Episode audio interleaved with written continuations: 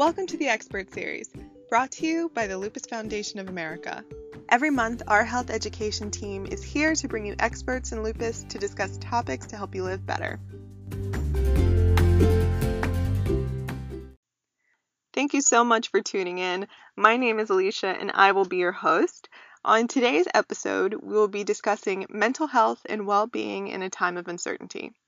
So, there's a lot going around in the news about the coronavirus, and I mean, as you know, the situation is changing rapidly, and processing all of the incoming information can induce stress and anxiety, especially in people who are affected by lupus. During this time, more than ever, it's important to be mindful of our mental health and emotions and have strategies in our toolbox to help us cope. So, with that said, I am pleased to welcome our guest for today, Dr. Neda Gould, clinical psychologist and assistant professor of psychiatry and behavioral sciences, and the director of the mindfulness program at the Johns Hopkins University School of Medicine. Her areas of clinical expertise include anxiety disorders and depression. Today, Dr. Gould will be sharing important information on mental health, strategies for how to cope, and she will also lead us in a guided meditation practice. Thank you so much, Dr. Gould, for joining us today. It's a pleasure to be here, Alicia. So, just to start off, can you tell us more about the importance of mental health in people with a chronic disease like lupus? Sure. Well, we know that individuals with chronic disease can have additional challenges that can increase their risk of having depression and anxiety. So, there's essentially a vulnerability there in whether it's related to the disease process itself or to the medications or to the lifestyle changes and limitations. These um, mental conditions can be prevalent in this population, in chronic disease in general, and certainly in lupus. And so I think that there needs to be extra measures taken to make sure that the mental health of individuals with chronic disease um, are addressed. Right, and which is especially important during this time. Um, so, as I mentioned earlier, given everything going on with the coronavirus, many people may be experiencing increased anxiety and just overall strains on their mental health. What are some signs to look out for or that someone can be mindful of that may indicate increased anxiety or stress?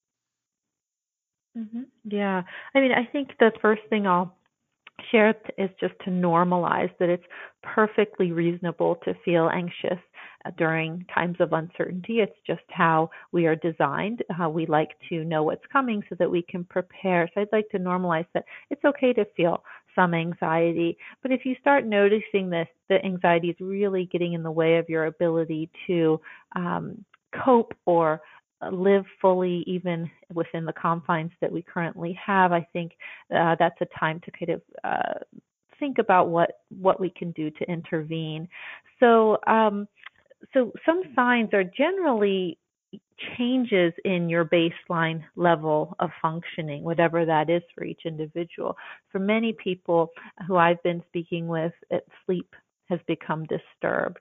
Um, you might notice a decrease in your desire to want to do activities that you previously enjoyed and that you don't enjoy them quite as much. You might notice changes in appetite. Um, so, all of those things are components of our um, well being that when we are confronted with a stressor may shift. And we want to look for those shifts and see how much they are impacting our day to day living and quality of life. Mm-hmm. So let's say that someone is doing a self check and they recognize that they do have one of those signs that you just mentioned. Um, are there any tips that you have for them in in terms of what they can do and um, are there any activities that can be done at home?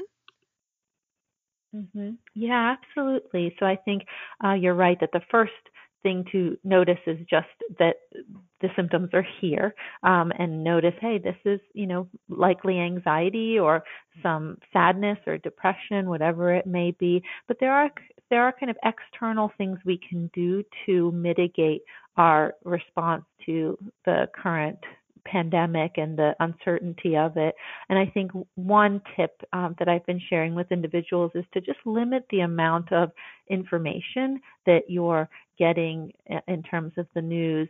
It, it uh, can be very anxiety provoking to hear everything that's going on. And so if you have that continually um, in the background, that barrage of information can really uh, be stressful. So limit to a few reliable sources and maybe once a day or twice a day what you hear. Um, I think, you know, people have different coping strategies. The issue is that we are unable to partake in, in some of those. So I think we do need to be a little creative about those coping strategies. So, for example, are there activities that you've enjoyed in the past and maybe you can't do them outside of the home, but can there be variations of them inside the home, whether it's uh, exercise or whether it's socialization and you do it via Zoom or via phone? So, it won't be exactly the same, but uh, I think beginning to look for shades of gray in terms of what could this look like if I were to modify it. And of course, I really like the practices of uh, gratitude, of seeing, well, what is it that I'm still grateful for, even in the midst of this distress? And um, and my area of focus, the mindfulness, which is bringing your attention back to the present moment and kind of being with the experience in this moment as opposed to thinking about the catastrophes that could happen or ruminating on the past. It's kind of coming and becoming fully present in this moment. Right. So, really being present can help. Um, so, just shifting gears a little bit, what about those who are feeling isolated or alone, which you know can be really easy given social distancing, which is necessary. However, it can heighten those types of feelings what would you recommend for someone who is experiencing that? Yeah, absolutely. I think that's a really important point. A couple of my uh, colleagues have pointed out that so much of the information and tips that are being shared are for how to deal with being with um, family members and the challenges that arise. And some people have the opposite, that they feel very isolated and alone and they don't uh, have individuals to kind of uh, share the burden of stress with during this time. And so um, I think, you know, going back to the idea of a lot of people are connecting via Zoom or FaceTime or telephone. Some people are even having um, dinners and cocktail hour or, you know, um, with um, with family and friends on Zoom. And so I think being creative in terms of continuing to maintain those social connections, but in a new way is really important. I think the other thing that's important is to remind ourselves that we're not alone in this. I think even those individuals who do have people around can feel a sense of isolation that, you know, I'm the only one struggling with this or I'm the only one struggling with this particular issue. And I can almost guarantee that that's not the case. And so if we can step back and kind of sense that all of humanity is suffering in some way during this epidemic, um, then it can diminish our sense of feeling uh, so disconnected. Right. So, as you mentioned, having those creative solutions, perhaps a virtual game night or dinner party. Um, so, are there any other resources that you haven't mentioned yet that would also be helpful? Sure. Well, um, I know that on uh, through lupus.org you have a virtual uh, a virtual program called Lupus Connect that individuals can use, and so I think that would be a great place to start. Uh, in terms of um, mindfulness resources for anxiety and stress. I uh, can recommend apps. What people who like to use apps can use those. Um, for example, Headspace and Calm and Insight Timer. Those are uh, options. You can also just Google, um, you know, meditations, guided meditations, and see what what comes up. UCLA um, has a nice um, Mindful Awareness Research Center, as does UCSD, and they have free guided meditations. Um, during this time, I've also been running uh, 30 minute meditations uh, three times daily, Monday through Friday. Uh, for at 8 o'clock, noon, and 5, and I will share that resource uh, with you. I'd be happy for um, anyone to join. So I think that uh, those are some kind of, of the basic resources that I would suggest, and looking looking up kind of um, relaxation tools and mindfulness tools so that they're guided can be a useful way to begin to implement them into your day. That's great. And for those listening in, we will include links to recommended resources on this episode's page on lupus.org. And to find it, all you have to do is go to lupus.org slash the expert series.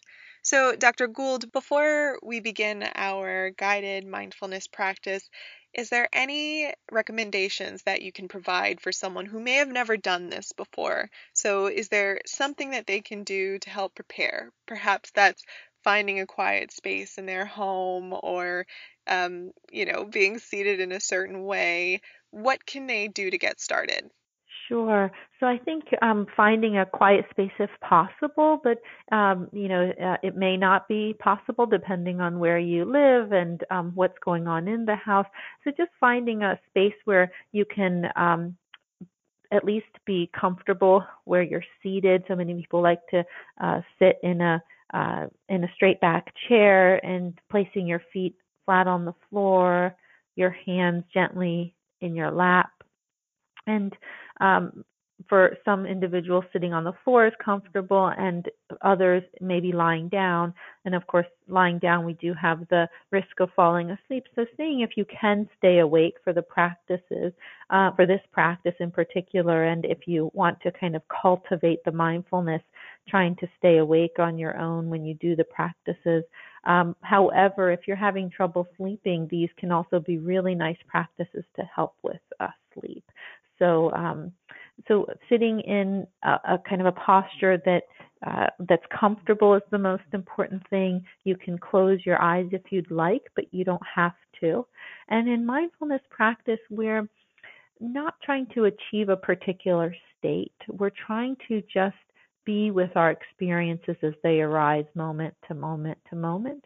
And so uh, many people think, oh, I can't meditate, my, my mind's too busy. Uh, and the idea is that we just notice that the mind is busy. So we notice um, sensations in the body and we notice the sounds around us, and that's kind of building the mindfulness, being aware of what's here, not pushing anything away and not trying to um, have a particular experience with it.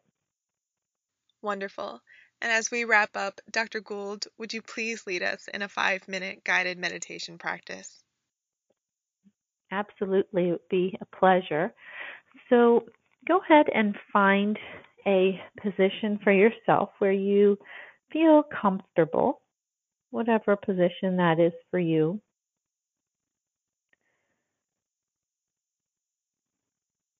You'd like, you can close your eyes. Otherwise, you can just have a soft gaze in front of you. Let's begin by taking a few deep breaths. A deep breath in, and a long, slow exhalation. And when you feel ready, drawing the next breath in. The long, slow exhalation.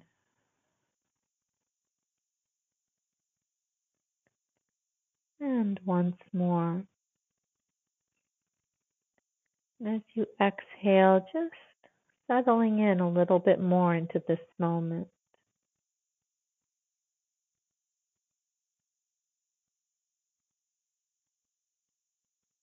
For this practice, we're going to focus our attention on the breath.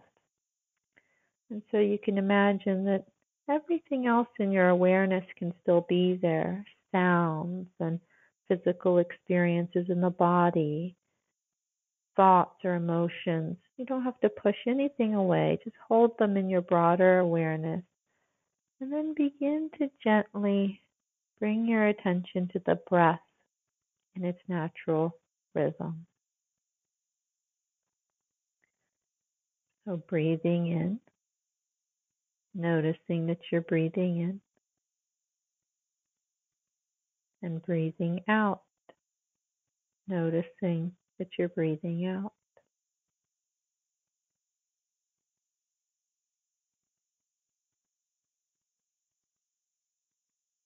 You can rest the attention somewhere on the breath cycle if you'd like, at the tip of the nostrils,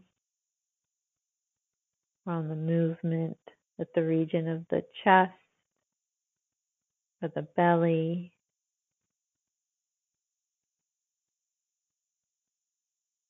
With a very light and gentle touch, just resting your attention at that region.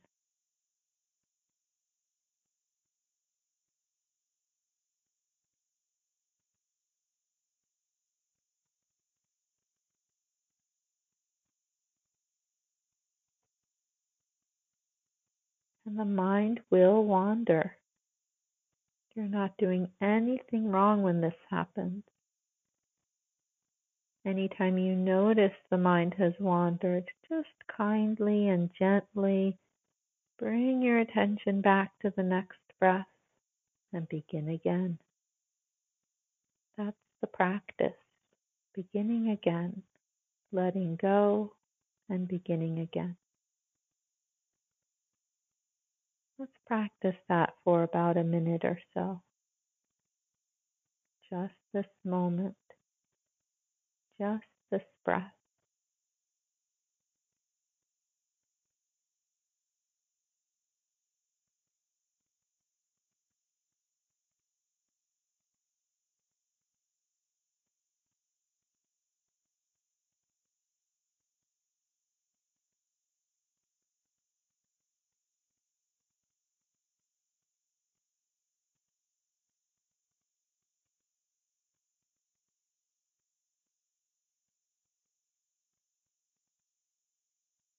The breath is a wonderful anchor back to the present moment. All you have to do is pause and just return back to this one breath.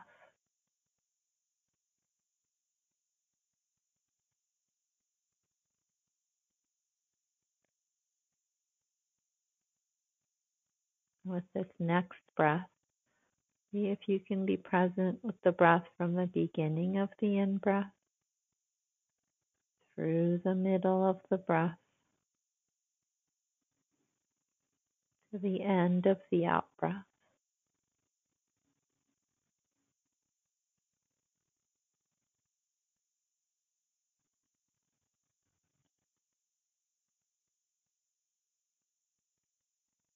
When you feel ready, you can gently open your eyes Take a moment to stretch out.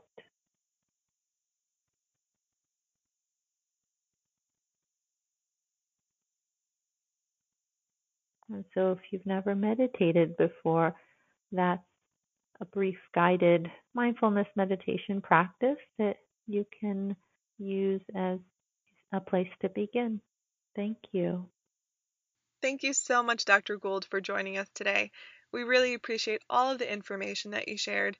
And for those listening in, our hope is that you can use the strategies and tools discussed to help you cope and feel supported during this unprecedented time.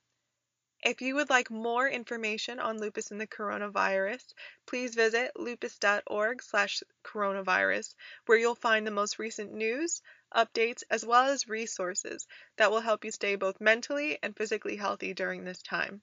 Again, that website is lupus.org/coronavirus.